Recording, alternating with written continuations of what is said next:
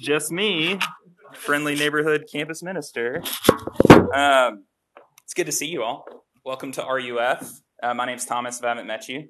Um, at RUF, we believe that you're never so bad that you're out of the reach of God's grace. At the same time, you're never so good that you're beyond the need of God's grace. And what that means is that we believe that fundamentally, the way that God relates to us is based on his grace, on his kindness. We don't earn God's affection based on our good works, and we can't lose it based on our failures. That's the thing that you're going to hear in RUF again and again. And this semester, we're going through a series on the book of Exodus uh, called Knowing God. Knowing God. The book of Exodus is the second book of the Bible. And uh, kind of, we've been saying that it answers two questions Who is God, and how do we relate to him? We're going to be looking at Exodus 3 that Mary just read for us tonight. So let's pray, and then we can go ahead and get started. Lord, we thank you for this opportunity to get together and to uh, consider your word. Uh, Lord, I, I don't know where everybody's at tonight, uh, but I know many of us are probably tired uh, hitting the first round of, of tests, maybe. Uh, Lord, I pray that you would meet us where we are. Lord, whether that's um, in fatigue or um, excitement or anxiety or sadness.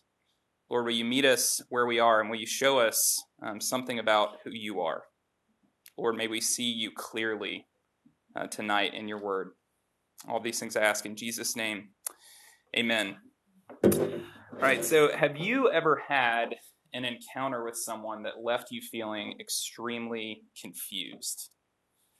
I have on multiple occasions, uh, but one of them that comes to mind, kind of to the forefront, uh, was one with my neighbor in St. Louis. Her name was Jennifer, uh, and she lived right above Molly and I when we lived in St. Louis. And one night we were coming back from a date, and the way that it kind of worked in this apartment is you would come in the back door, and then um, like you wouldn't ever enter from the front door just because there were it was just a weird entrance. So we came in the back door of our apartment and I remembered once we got in the door that I had some laundry that I had to go pick up.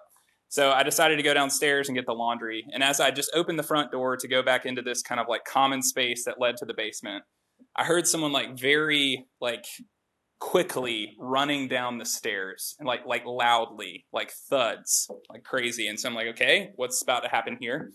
And then all of a sudden around the corner comes Jennifer, my neighbor. And I noticed a couple things about Jennifer immediately. One, she had this like weird look of calmness on her face. She was just like utterly calm for someone who had just ran down the stairs. Uh, second, she was carrying a cane. Uh, and she wasn't carrying a cane in the sense of like walking with it. First off, she never did that. She was carrying a cane in such a way that you would like carry a baseball bat. I was just like, okay, that's really interesting. And so, you know, I'm trying to figure out what she's doing, and she just stands there, looks at me with this look of utter calmness, and says, if you ever hear that sound again, call the police. And then she just walks right out the door and gets in her car and peels out. And I was just like, what, what sound? like, like, I have no idea. Like, what sound am I supposed to be listening for? How do the police fit into this? Like, do I need to be worried? Why were you carrying a cane? Why are you so calm? Right? Like, there's so many pieces that just did not fit together. I was completely confused. And then this passage that Mary just read for us, we see an encounter with God that I think would have left Moses and the Israelites in a similar place. Very confused, unsure of how all of the details fit together. You see, in this uh, encounter with God, we see two primary things about God that seemingly, kind of at first glance, they don't seem like they work. In this story, we see that God is holy and that God is committed to his people. Or to use maybe other language, uh, theological language would say maybe God is transcendent and God is immanent. Or maybe more simply, that God is in a sense unapproachable. But in another sense, he comes to us. How do those things fit together? I think we don't see this sort of combination in people. We're used to people being either commanding and powerful or generous and accepting. And when we see somebody who is like a combination of those two things, it sticks out to us. It's like why we're so shocked when we hear about a celebrity who's like actually a good person. You know, like it's this person who's just larger than life, but at the same time is still like a kind person. It stands out to us. I think we long for this sort of union. We long for, for someone to be powerful and loving. And this passage shows us that God is both of these things. So, what we see in this encounter is that God is both holy and committed to his people. So, that's what we're going to look at. We're going to see first, God is holy. Second, God is committed to his people. All right, so God is holy, first off. So at the beginning of this passage, uh, Moses is in Midian, um, which we, if you were here last week, you remember that Moses kind of got himself kicked out of Egypt uh, because he kind of rashly attacked this Egyptian. Uh, and then he went into Midian and kind of started a family. And we see uh, here that Moses is in Midian tending to his father in law's flocks. So I just want to point out kind of the, the irony of this. Moses was kind of like had this privileged position in Egypt. He was like the top dog, prince of Egypt, and now he is a like shepherd of someone else's flocks. And if you're like familiar at all with ancient Egypt Egyptian literature, which you're definitely not, and that's okay, um, you might know that uh, for Egyptians, like a shepherd would have been like the lowest of the low. So we see here that Moses has gone from being like the prince of Egypt to this rural, shameful shepherd. And then Moses, uh, he's taking his, his father in law's flock um, kind of far away from where he's from to Mount Horeb, a location that becomes significant later on in Exodus. We see in kind of in verses 2 and 3, as he's out in the wilderness, he has this experience. It says in verse 2 And the angel of the Lord appeared to him in a flame of fire out of the midst of a bush. He looked, and behold, the bush was burning, yet it was not consumed. So, this uh, is kind of like the first really, truly supernatural thing that we've seen in the entire book of Exodus thus far. Uh, we see this like bush that should be burned up is not being burned up. It's like this, this kind of amazing, miraculous thing happening. And maybe you're here thinking, like, okay, I was giving this whole Christianity thing a try, but like all of a sudden I'm walking in here and there are bushes that are on fire like that. I know that doesn't happen. They don't just like not burn up, right? These miraculous occurrences, they don't just happen like this. And this is why I have a problem with the Bible because it's full of all these just miraculous things that just don't actually happen. And if that's you, I just want to point out I think that you're in good company when you come to the text with that sort of problem. Because we see in verse 3, Moses actually has the same assumption. When Moses sees this, this bush on fire and not being consumed, he says, I will turn aside to see this great sight, why the bush is not burned. You see, Moses knows as well as we do that, that a bush doesn't just like catch on fire and not be consumed, especially out in the desert. I would imagine that a bush out in the desert would be something like a Christmas tree, like in February, like when you put it outside and light it on fire, like it's awesome. If you haven't done it, you should. Um, but I didn't tell you to do that because I'm a pastor. But it's pretty awesome if you do actually do it. But it would it would go up in flames like really quick.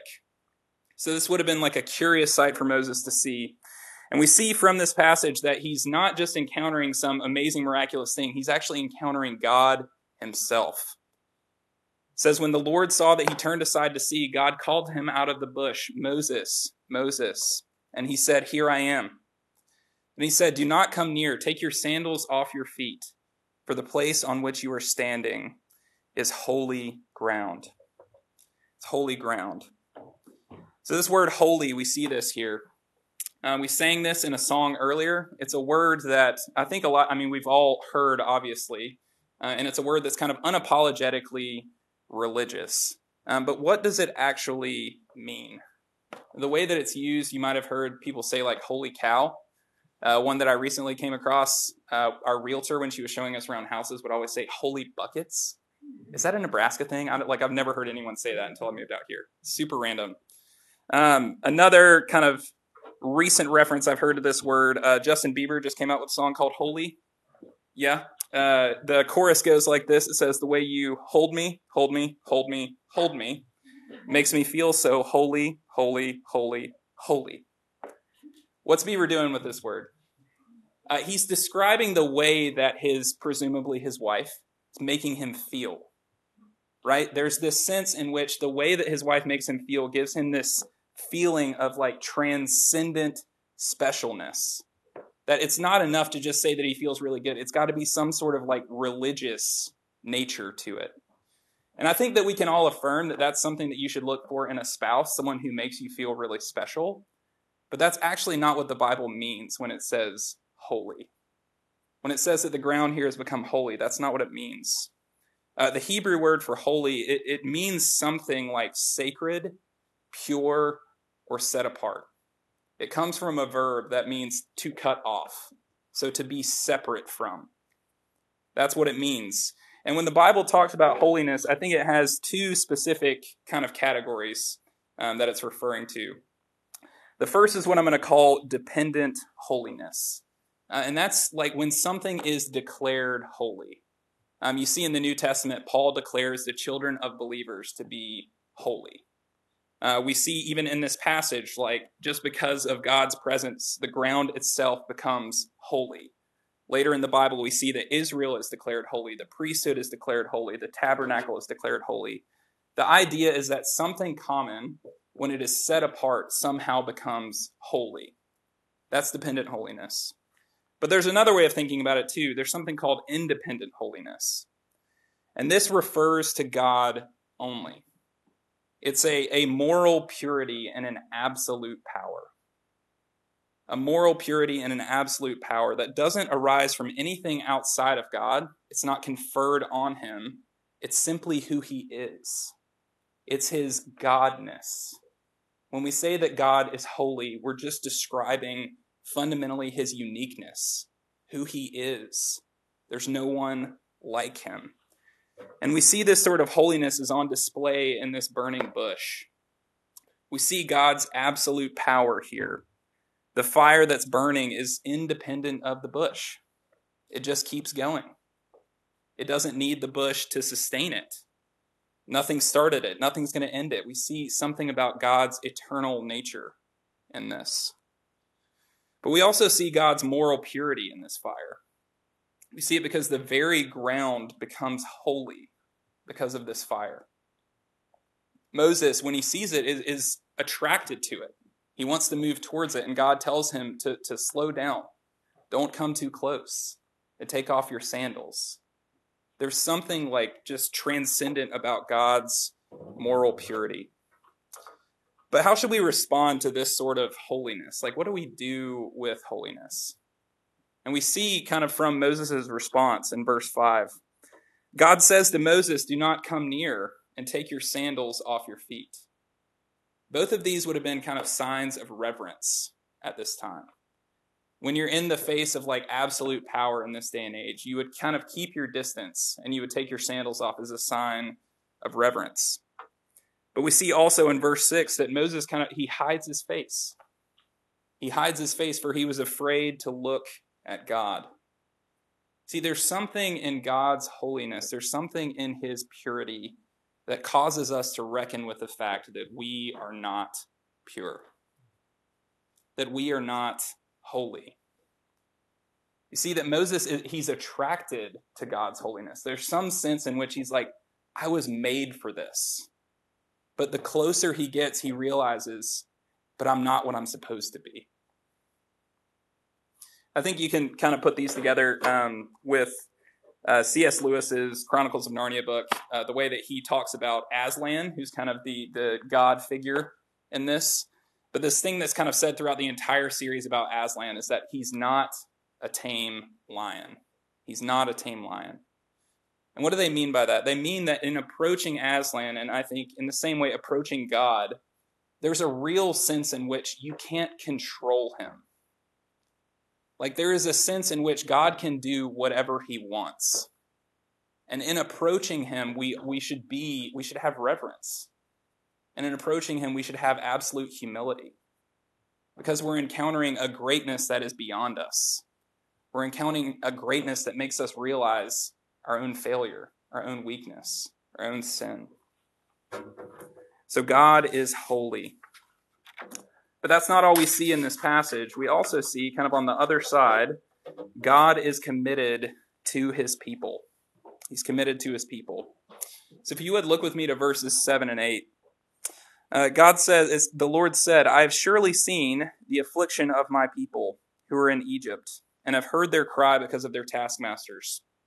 I know their sufferings, and I have come down to deliver them out of the hand of the Egyptians, and to bring them up out of that land to a good and broad land, a land flowing with milk and honey, to the place of the Canaanites, the Hittites, the Amorites, the Perizzites, the Hivites, and the Jebusites. So we see here that God sees his people. Even though he is in a sense unapproachable, even though he is this holy God dwelling in unapproachable fire, we see he says, I have surely seen. I have heard the cry of my people. I know their sufferings, and I have come down to do something about it. In fact, like twice in this section, we see God refer to Israel as my people. My people. This God who is holy and transcendent has, has allied himself with a sinful people somehow. It would have been shocking for the first people reading this, and it is shocking for us too. We see here that the God who reveals himself in unapproachable fire has committed himself to coming down and delivering Israel. And he says to Moses uh, that he's going to use him to do it. He's going to work through Moses. And Moses is understandably apprehensive. Uh, Moses says to God, Who am I that I should go to Pharaoh and bring the children of Israel out of Egypt? Understand, I mean, it's a big task. He's going to be sent back to Pharaoh, a place where he has like run away in fear of his life. And then how does God respond? God says, I will be with you. I just want to notice something here. Just notice how gentle God is with Moses' humanity here. In a situation where, where Moses is asked to do something that he is almost certain will end in his death, he asks God for further assurance. And what does God do? He gives it to him. God doesn't tell him to like just man up and go do it. God says, I will be with you. God is gentle with him in his humanity. And then we see Moses kind of ask another question of God in verse 13. Uh, he says to God, Well, if I come to the people of Israel and I say to them, The God of your fathers has sent me to you, and they ask me, What is his name? What shall I say to them? And this kind of reveals something about the spiritual state of Israel. Remember, they've been enslaved in Egypt for 400 years. For 400 years. And it seems that they have some degree of understanding of who they are as a people. They know that they're the children of Abraham. They know that, that God is very interested in them. But it doesn't seem like they have a really solid conception of who God is. They have some sort of rusty understanding of who he is. And in response to this, God gets very specific with who he is. He says in verse 14, I am who I am. I am who I am. Say this to the people of Israel I am has sent me to you. And then he goes on to say in verse 15, Say thus to the people of Israel, the Lord, the God of your fathers, the God of Abraham, the God of Isaac, and the God of Jacob has sent me to you. There's been a lot of stuff written about uh, just just what this name means. Uh, what we do know is that it's based on the so the I am who I am. It's on the Hebrew word for to be. And some people are saying that it's kind of like God giving some sort of existential statement, like, I am the one who exists. Other people think it's God saying, I will be who I will be, like, I'm going to cause to be what I'm going to cause to be. Other people just think it's God kind of promising some sort of covenantal presence with them. And I think in reality, it's probably a little bit of everything, but I just kind of want to zoom back a little bit and, and talk about the significance of this. From like a big picture standpoint, what we see here is the holy God, the one who is unapproachable, giving his name to his people. He's giving his name to a sinful people. And what does it mean to give someone a name? It's as if like God is giving Moses his business card and then he's like turning it over and writing his personal line on the back. Right? It implies some sort of intimacy, some sort of special access that they didn't have before. Uh, many of you who have ever done dating at any length will understand this. Uh, early on, when you're dating someone and you're referring to their parents or you meet them, it's Mr. and Mrs. So and so, right? And they're they're like the parents want to make sure that you call them Mr. and Mrs. So and so, and they also want to make sure that you know that they can kill you, right? it's intense. But after a while, like if you kind of prove yourself to be like a good, trustworthy person who, who is good for their, their son or daughter, eventually they might say, you know, call me by my first name. Call me by my first name. See, giving someone your name, it implies access it implies approval, it implies approachability.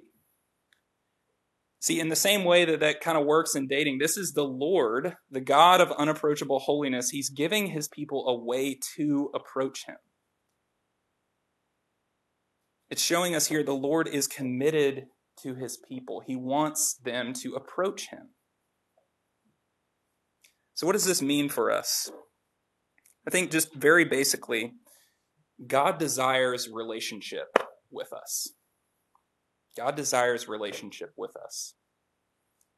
I think so often we can get like so consumed with like learning things about God that we forget the simplicity of the fact that he desires relationship with us, that we know things about God in order to be in relationship with him. You see that God desires relation. That's what that's how any of this happened, right? God is holy. That's the story of the Bible. He's unapproachable. There would have been no way for us to have relationship with him unless he pursued us. The story of the Bible is not like otherwise good people seeking after God, trying to figure him out and God being like hiding himself away and not revealing himself. No, the story of the Bible is God seeking us. God making a way, God moving heaven and earth to bring a rebellious people who don't even want to know him to himself. The fact that any of us are here is an example of that. God desires relationship with us. He makes a way for us to know him. But I think this also means, I think this is significant, that God is not threatened by our humanity. God is not threatened by our humanity. See, God reveals his name to his people to accommodate to what they need. They need to know who this God is. And God doesn't shame them for wanting further confirmation of who he is. Instead, he gives them his name. When Moses asks for assurance, God gives him his divine presence. See, I think so often we can get this idea that like we're not allowed to be human beings. On some level, to be a Christian, you have to just like never struggle. You can never doubt. You can never like need a nap. That's not true. We see here is that God is very gentle with Moses' humanity, with his people's humanity, and indeed he is gentle with our humanity. You see, being a Christian doesn't mean that you're not allowed to have doubts. It doesn't mean that you're not allowed to have, have needs. You're allowed to ask God for things. You're allowed to be a human. So God is holy and God is committed to his people. God is, in a sense, unapproachable, and yet, in another sense, he comes to us. He's the God of the burning bush, but also the God who gives his name to his people. This is a tension. There's a tension between these two things. It's hard for us to imagine how they might fit together. And it runs through the entirety, really, of the Old Testament. We see again and again that God is holy and cannot tolerate sin. But we see also that God is like astonishingly committed to his people. He bears with them again and again. And this tension is, is kind of in a couple ways acknowledged and slightly resolved throughout the Old Testament story. Um, the book immediately after Exodus, uh, the book of Leviticus, is kind of an attempt to resolve this tension. Uh, we see kind of in our passage tonight, we see a holy God.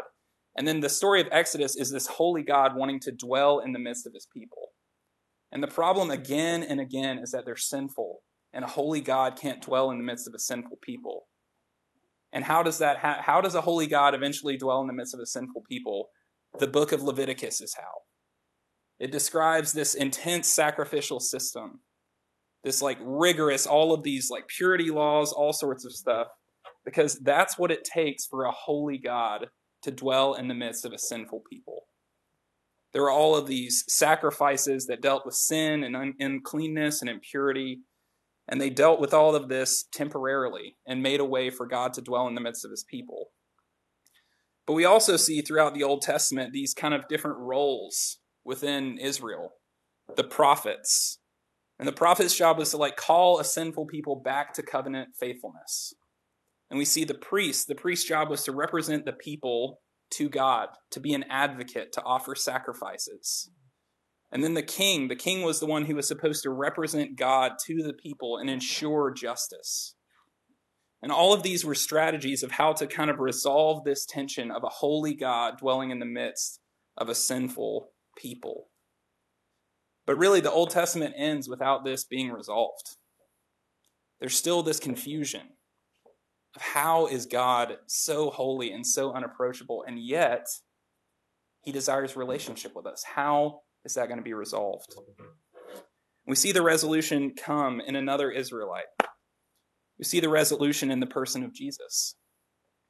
See, Jesus is the priest who himself becomes the sacrifice to end all sacrifices. Jesus is the true prophet who not only calls the people back to covenant faithfulness, who not only points out the, the sinful nature of humanity, but he actually himself is the way to covenant faithfulness. Jesus is the true king who conquers sin and death and ensures our safety in him. You see, Jesus is where we see this tension of God's holiness and his commitment to his people come together.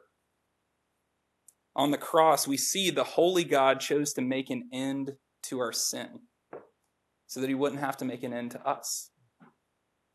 On the cross, we see that God is so committed to his people that there's nothing that he wouldn't do in order to have us.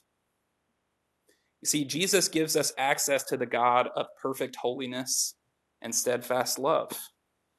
Because of Jesus, we can approach God and be transformed, not destroyed.